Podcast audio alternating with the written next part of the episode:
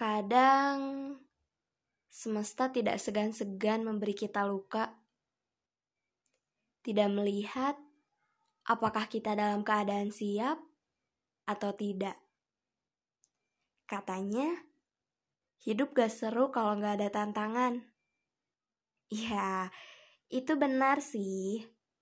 Tapi, kadang tantangannya gak kira-kira.